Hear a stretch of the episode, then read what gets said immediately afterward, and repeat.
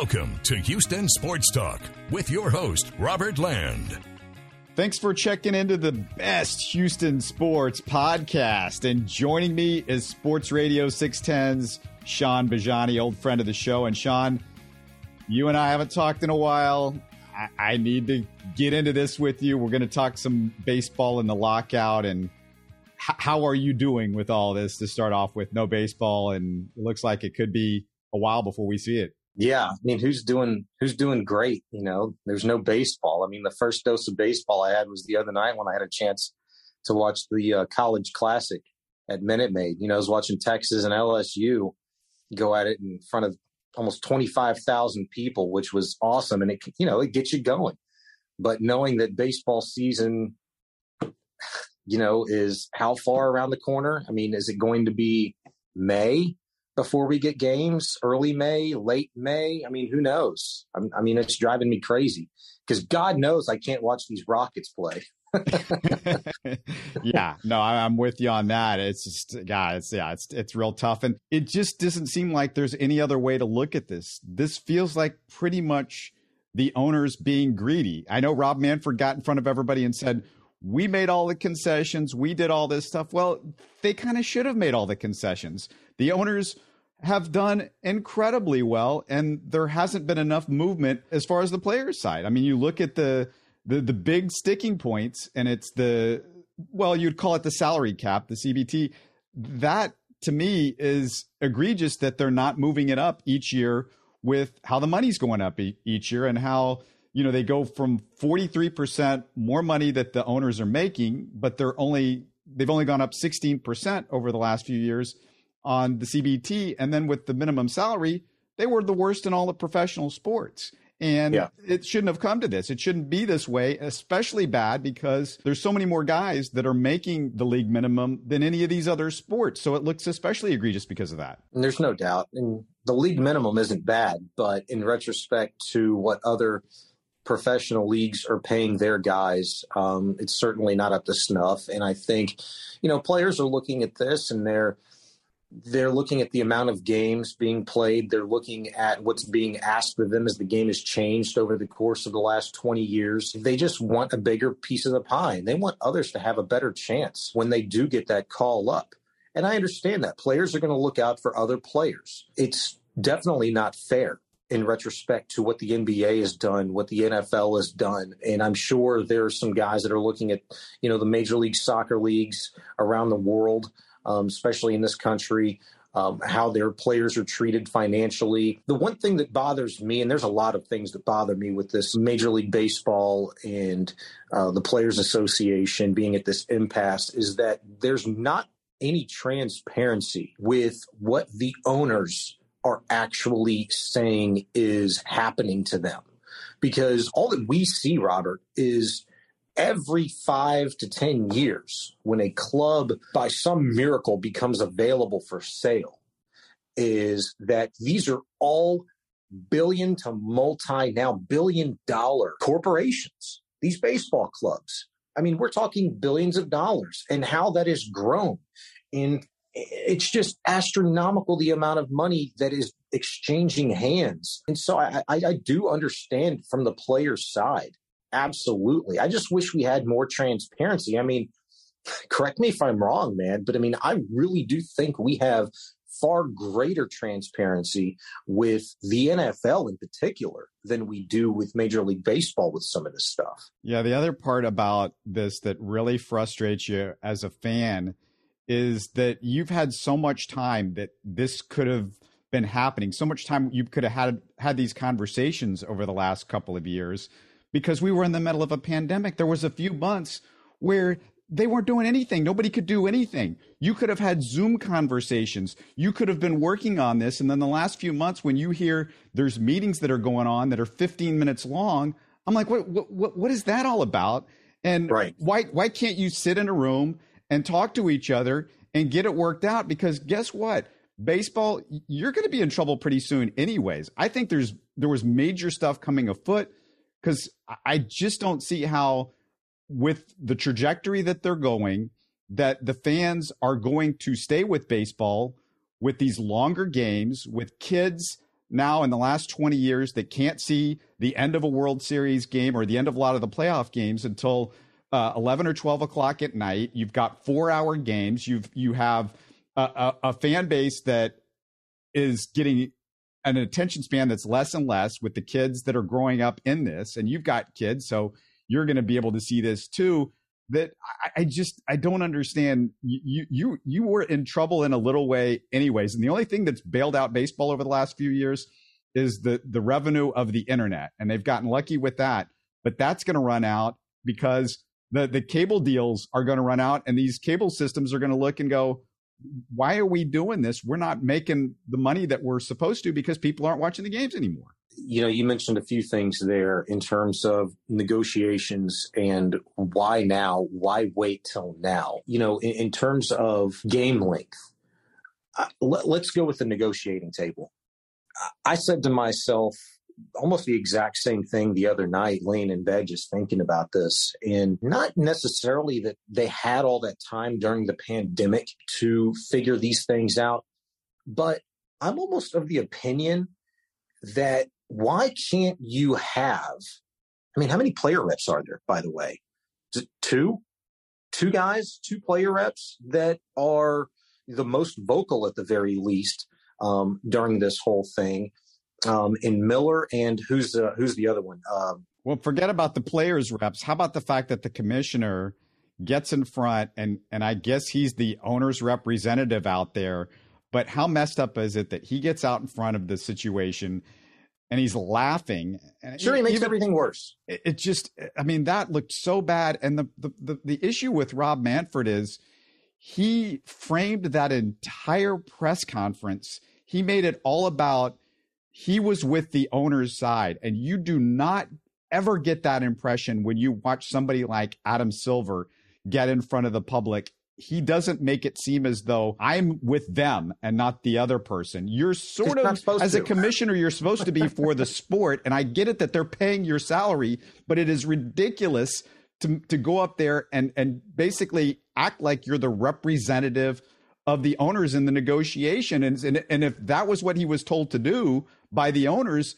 how short-sighted and idiotic is that? He's become a puppet, you know, over the years. There's no question about that. And it was a terrible look. He's been bad for baseball. He's just absolutely been really bad for baseball, from the leaks on how he's wanted to change the game. And sad but true, like, some of these are going to come to fruition, it sounds like, whether it be this season, most likely um, for the two thousand twenty-three season when it comes down to, uh, you know, a pitch clock and larger bases and things like that, which I, I, I don't understand the larger bases. I don't know why that needs to be done right now. I don't know why that's a thing, and the robo-umps and all of these things.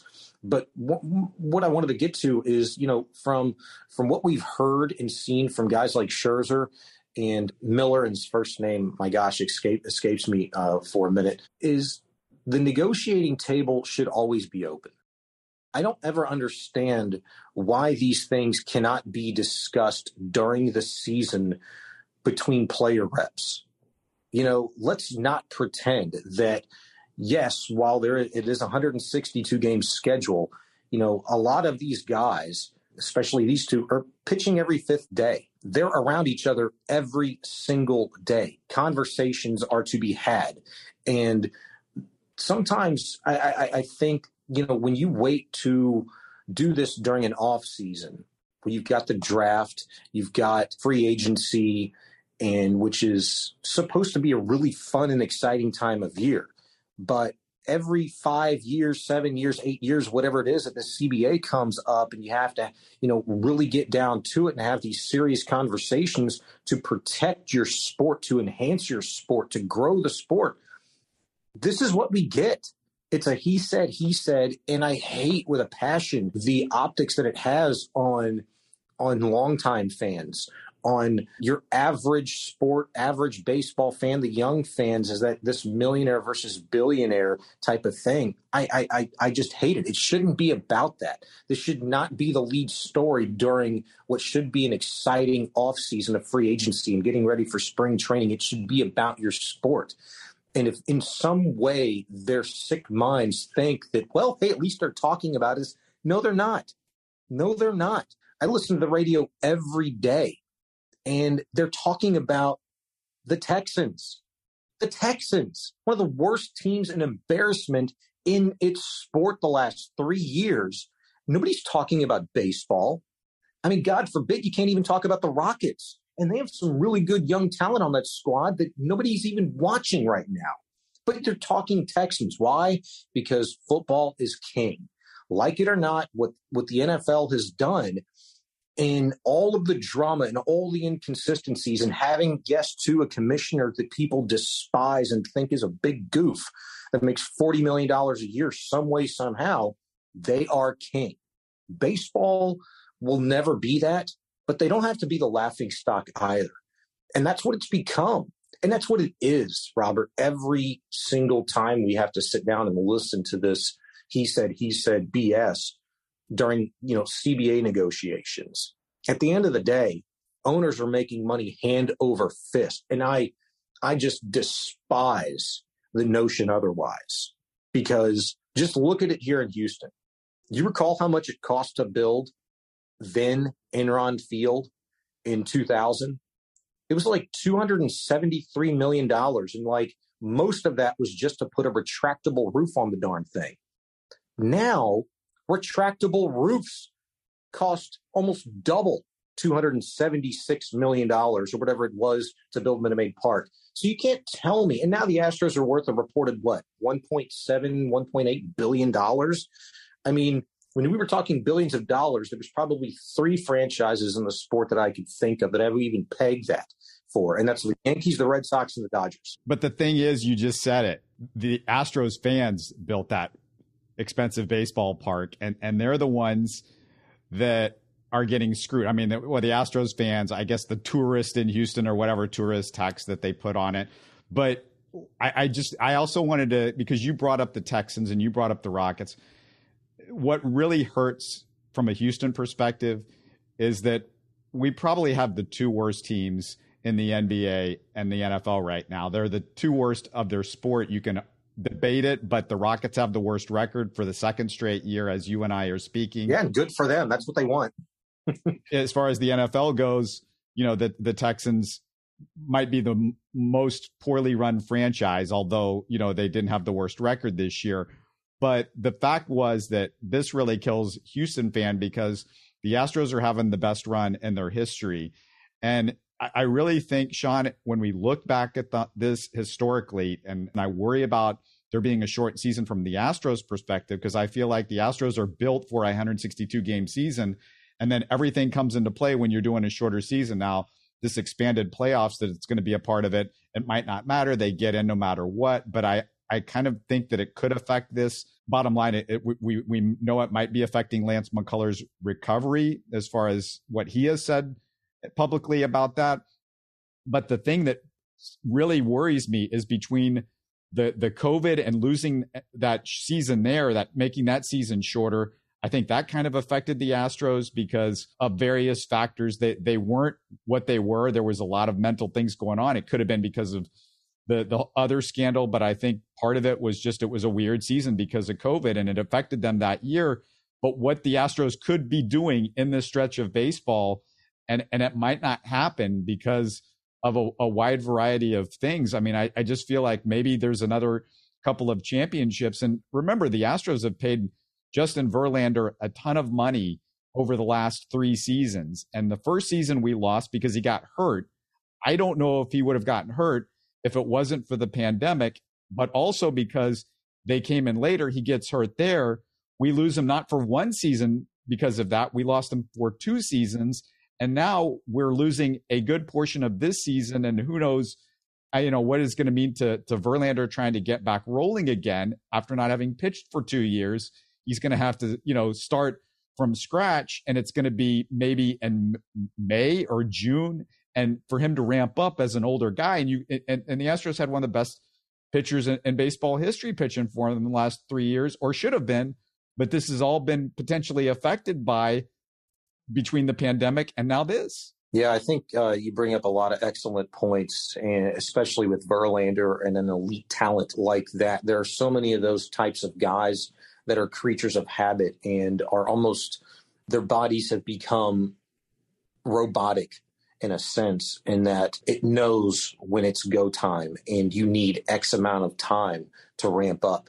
I, I, I thought the same thing as you uh, during the COVID year, but on a larger scale, I actually thought the COVID year benefited the Astros as well as Dusty Baker and just the optics of what they were coming off of, um, given that the cheating scandal and everything that broke with Mike Fiers. I, I thought if there was ever a time to have to really deal with that, it was during that sort of Uh, wave, because by the time you had fans and the media coverage um, that returned somewhat back to normal would be the next season, and the wind would kind of be out of the sails a little bit in terms of that. Uh, but also, too, the players were still going to have to answer questions about that scandal, about cheating and everything like that. But it's far different to have to do so when you're dealing with the worldwide pandemic.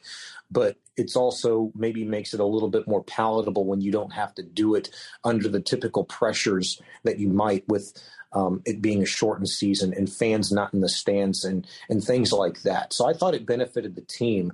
Um, from an individual standpoint, you know, I can't agree with you more on, on guys like Verlander and things like that.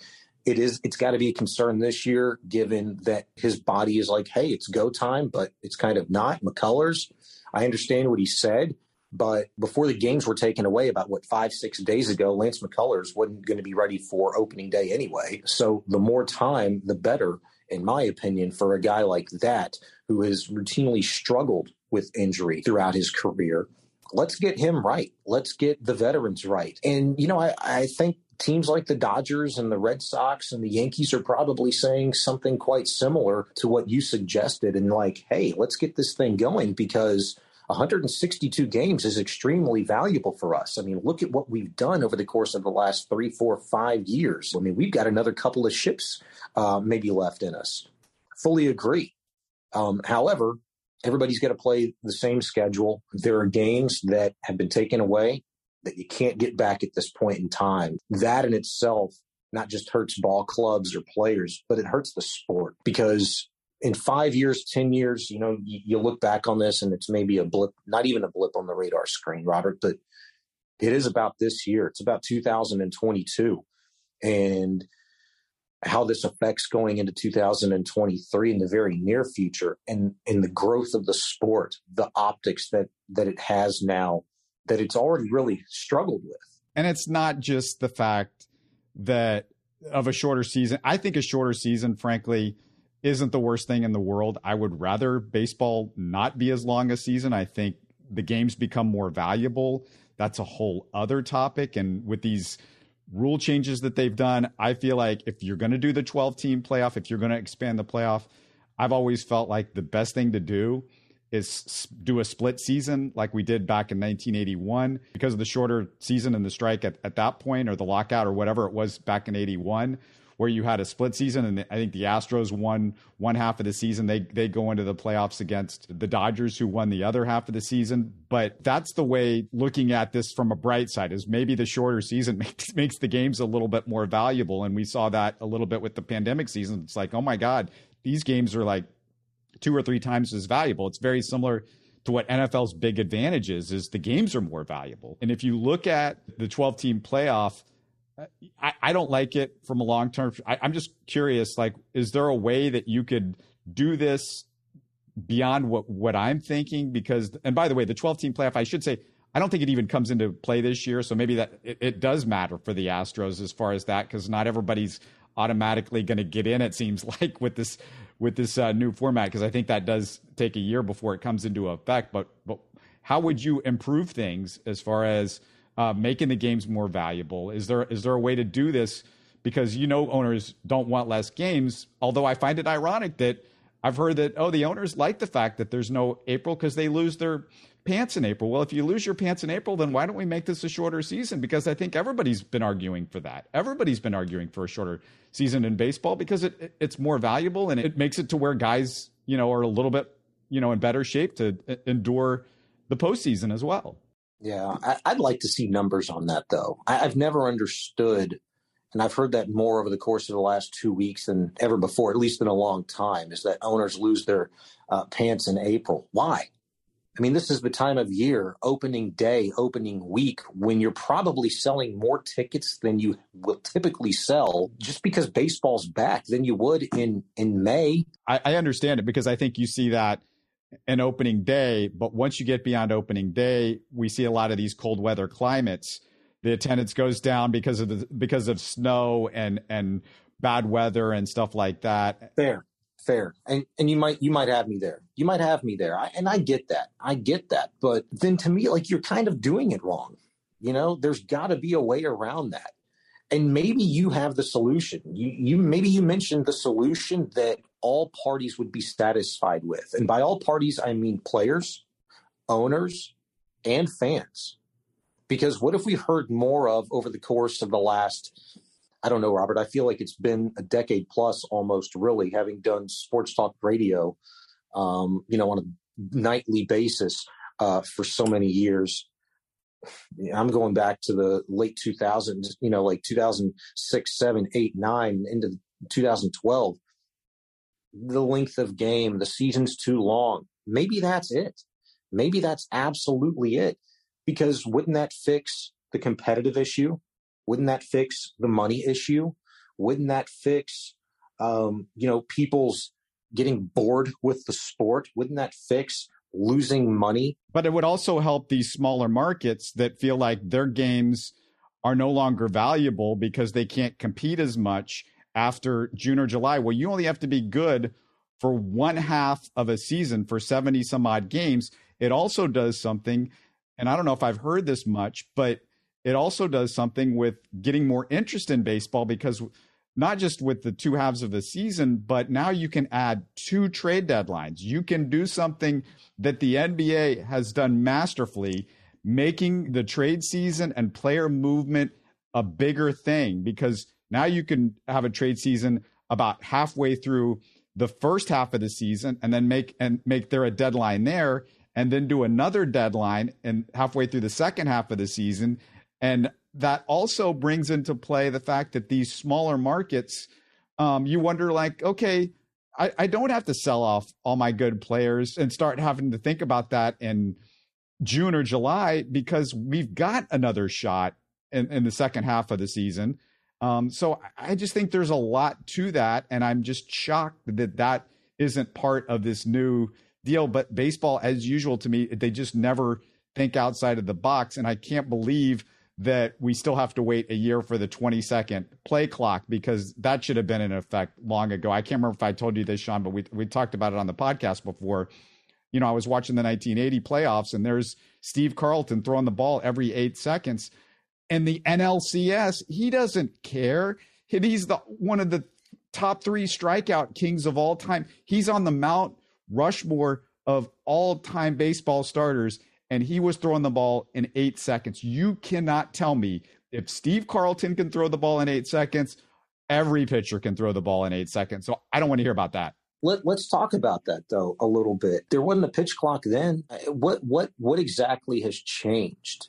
Why does it take so long now? And before you answer that, let's consider a few things.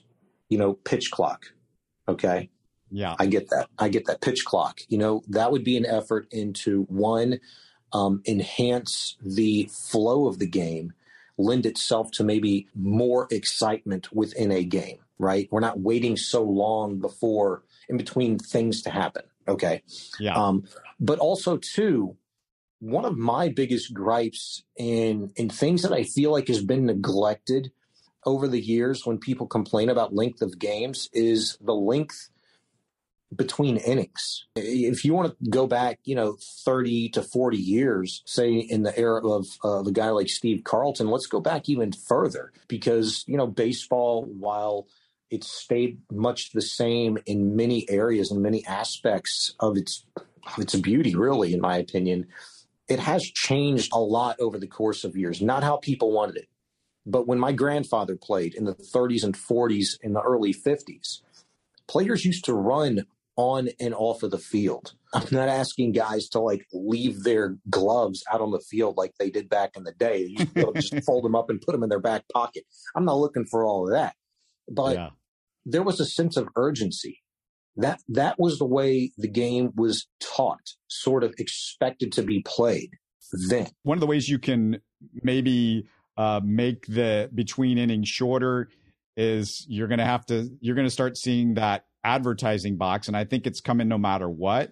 So if we're if it's coming no matter what, that's the perfect excuse to shorten the commercials. Now, I don't know how well that's going to go over to tell these regional stations to short commercials or whatever, but the way they can make it back is you give them a, a box that you see in soccer, uh, you see in E P L and all that sort of stuff. That that's the way to do it. But yeah. the, I read an article, and I can't remember if I sent you this a couple of years ago, and I've discussed this a little bit on the podcast, but there was an article that compared a nineteen eighty-four game with a two thousand fourteen game. The games were almost identical, pitches, everything, and by far, they showed that the problem was the time between pitches. And it was the time between pitches that, you know, there wasn't a foul ball or a ball wasn't put in play.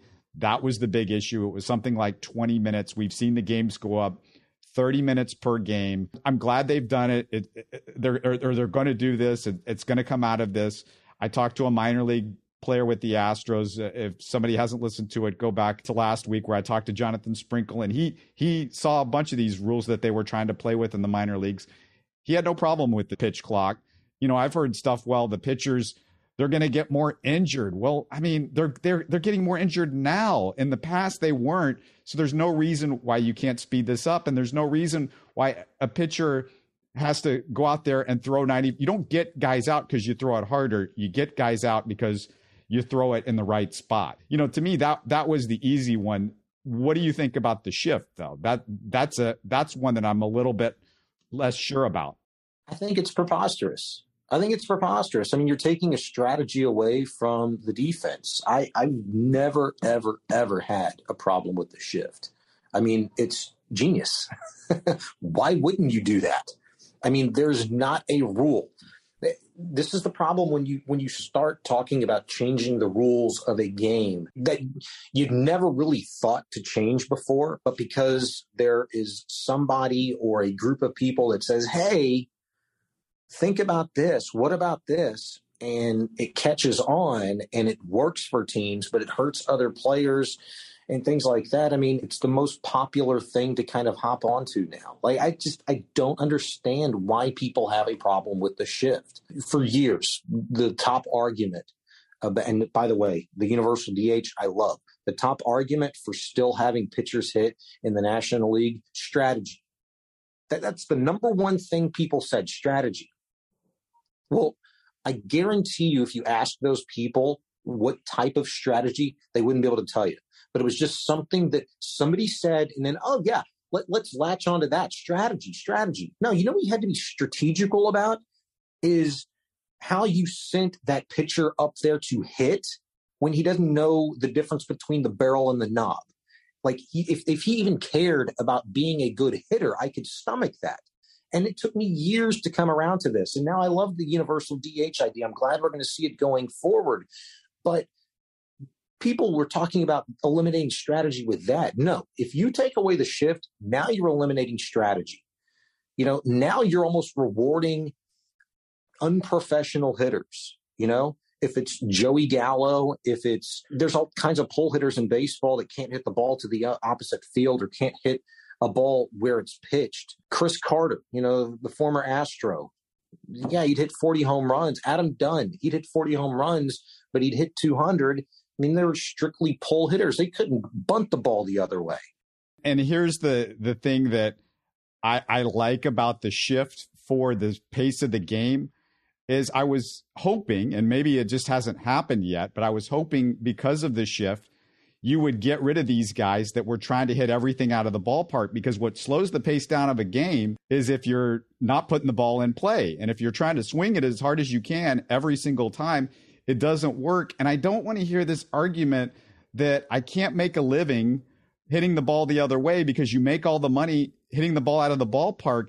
Ted Williams would make a mockery of this. He worked against the shift. He hit four hundred.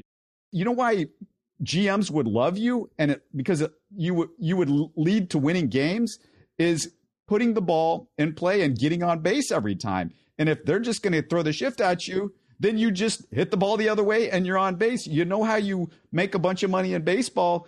Have a five hundred O P S, because they refuse to put anybody over on the left side of the infield. I just can't. I don't get this. I was waiting for you to say, just get on base, you know, because we all know, like, we've all seen Moneyball, right?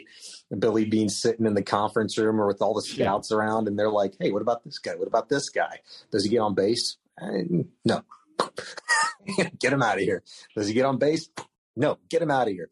I mean, that's what it comes down to at the end of the day. I mean, look, I've heard really successful players, and I've read guys, especially over the course of the last, you know, six months since this has become one of the topics, um, and, and how the game has changed over the years, but in particular, how they want the game to change going forward. There's been some Hall of Famers that, you know, would, would really argue with us in terms of the hitting approach. But at the end of the day, I mean, I don't know how you can, how you can disagree with what you just put really well. At the end of the day, it's about, look, just getting on base. And no matter how you do it, that's your job. Your job is to get on base and help your team. And there's a select few, even still in today's era of baseball, that you really fear can put the ball out of the ballpark at any point in time, no matter what the pitcher, no matter what the pitch is coming. You just fear that guy, that that kind of that Mark McGwire, that Barry Bonds, that Sammy Sosa, you know, that level of fear. And as great a home run hitters as we've seen over the years, even guys like Bagwell, he didn't command that kind of fear in guys, but you knew he was a good hitter.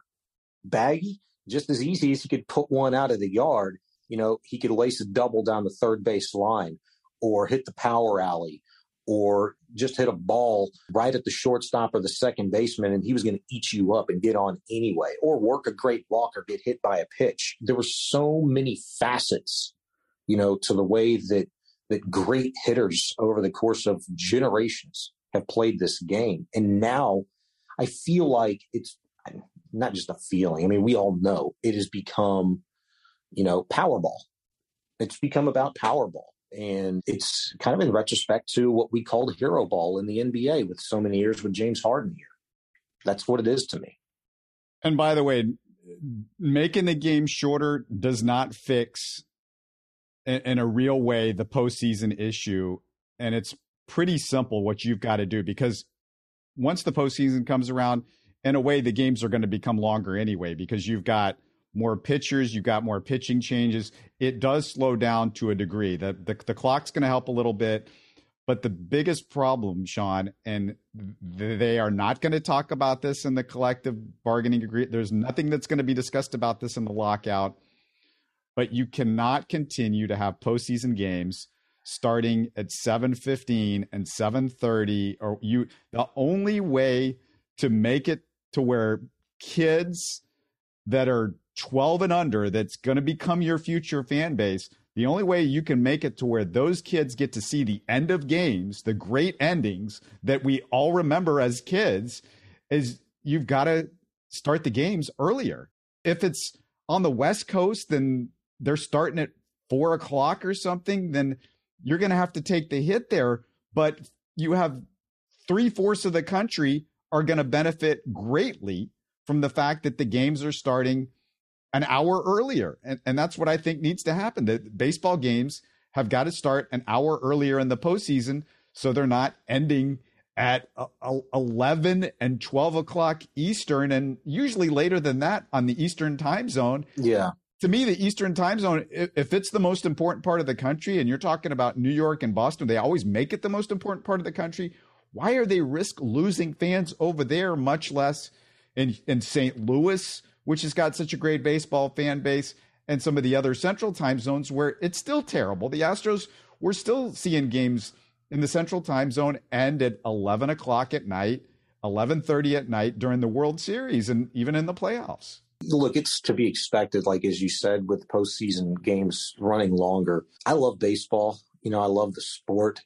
I, and I find it fascinating all the time, you know, during the postseason especially, the intensity that you watch one of those games with, the game hasn't changed. The game is the game. There's more on the line in those games, which is why we're watching and analyzing every single swing of the bat, every single pitch, every single play at the plate or on a base or in the field. We overanalyze everything, and I love that. What if you watched a regular season game with just half as much intensity as you do, you know, a postseason game? Shortening a game with a pitch clock and fewer pitching changes and taking pitchers away and having a universal D H now, like those types of changes, which I would still consider fairly subtle changes to the sport, that can help a little bit. But shortening the season, which I've been against, and I, I, I can't give you a great argument as to why, other than just that, look, Robert, I'm an old soul, and if it's worked for so many years, then why do you have to change it now? But how many how many games did Babe Ruth play when he hit his home run record? I mean, it wasn't one hundred sixty. Eight fewer, eight fewer, one hundred fifty-four. Yeah. It was one hundred fifty-four game schedule. You know, and like, what's eight games? If you went back to one hundred fifty-four, like, what are you accomplishing? What are you accomplishing? Like, I feel like for what people really are saying that they want, which is these games to mean so much more in the course of a regular season, you want the damn things cut in half. But then how ridiculous, how exorbitant are these contracts now going forward?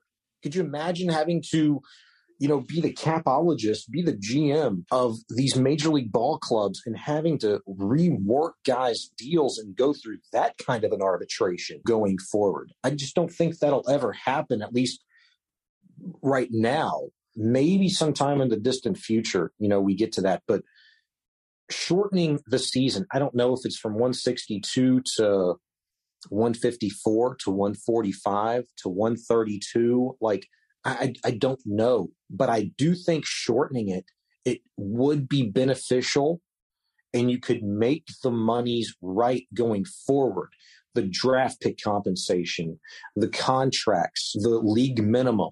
The problem is, if you're Major League Baseball, and it's now taken you, I think they're anticipating an eleven billion dollars revenue in two thousand twenty-three. If I'm remembering the information I read the other day correctly, it's been about a nine to ten billion dollars a year business over the course of the last five to seven years, I believe. They forecasted eleven billion dollars far earlier than what Major League Baseball is actually going, when, when Major League Baseball is actually going to see that, which is anticipated next year. Does that get moved further back now that another stain has kind of been placated on this game now? The cheating scandal with steroids, you know, with the game's heroes, you know, just having been smeared at one point in time over the course of the last, you know, twenty years, to now just another one of these C B A negotiations, which has cost fans games. Let me ask you this. I mean, you know, you can probably say for sure that you don't think owners are going to put a kibosh on the whole season, because at this point we're talking about nickels and dimes. I, I, I don't think it's going to get to the point where they're going to get rid of the whole season. So a shorter season, you said maybe it helps Verlander because of his age and he gets more rest. Although, you know, he, he had ramped it all the way up, you know, just a month or two after we saw the video of him, you know, throwing the ball at ninety-seven miles an hour. Not long after the season. So he was, re- he was ready to go. But like for a Lance McCullers, like you said, is there other things that you think could help the Astros in the long term? Uh, Carlos Correa, do you feel like this ups the chance that maybe they can keep him for a couple more seasons? Are there things when you look at this from a Houston perspective that this can help Houston and help the Astros maybe win it, win a championship with when all is said and done? You know, it's hard to say with Correa, you know, I mean, you've seen just like everybody else, you know, him hanging out with McCullers and Bregman, you know, on social media at these various sporting events and things like that. And I was under the opinion that when you have a decision like this to make, if you're Carlos Correa, it's really not that difficult to make that decision, you know, once the season ends. What do you need? A month to really decompress, be away from your teammates, be away from the ball club, go on vacation, be home with your wife, your new kid, and just see life through that lens. You know, a month, what has transpired over the course of the last week, and now with no baseball games for the foreseeable future, maybe looking at uh, May at some point in time, how is that going to affect what what his life decision? And that's what it really comes down to, what his life decision is going to be. I, I, I don't know. Things like that, this shouldn't at the very least have anything to do with it, because those are life decisions. And this kind of stuff, sad but true, it's the ugly business side of what they're involved with as players. You did mention Justin Verlander in, in terms of, you know, what this means. And I, I do agree. I think you can be beneficial for him. The one thing I was going to say is, as programmed as guys like that, their bodies are, in terms of like when to start, when to ramp up, when to shut it down type of thing. If you look at the amount of innings that he's pitched during his brief Astro career, and this is obviously playoffs and these great postseason runs taken into account, go back and look at, you know, his previous four or five years with the Detroit Tigers. You know, when he was still winning Cy Youngs and, you know, pitching at that elite level there, but not winning ball games, not going to the postseason, not going deep into the playoffs. It comes down to one thing for me with a guy like that, innings pitched.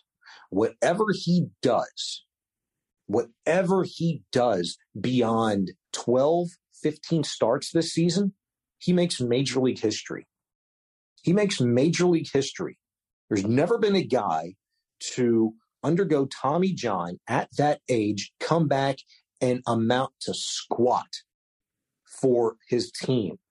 If Justin Verlander gives you half as many of the allotted starts as he would typically get in a Major League season and does well, he's made Major League history. He's made sports history. And I think if anybody has that in him to do it, it's him. So the extra time is great. It's a huge benefit. But are you going to trot that guy out there and expect him to go seven, eight innings every single start, shorten season, lengthen regular season? Absolutely not. I think it's going to be very interesting to see how the Astros handle him this year when he is good to go, because I think it's going to be very different than what we've become accustomed to since he's been here. Good point. And I'm glad uh, we, we have a chance to at least sort of frame things with Astros glass half full with Lance McCullers and maybe potentially Justin Verlander, and it being a help for the, for those two guys. But uh, always good to catch up with you, Sean. Thanks so much for talking baseball, and hopefully the next time we talk, we'll have some some better Astros, better Astros and stuff to talk about, more fun stuff anyway. We'll have baseball. The question is, is just how much of it are we going to have? You're listening to Houston Sports Talk. Don't forget to follow Houston Sports Talk on Facebook and Twitter. Subscribe to us on iTunes, Spotify, the Google Podcast app, or the Stitcher app. You can support us by giving us a five-star review on iTunes or by telling your friends about us. Spread the word, everybody. Thanks for listening.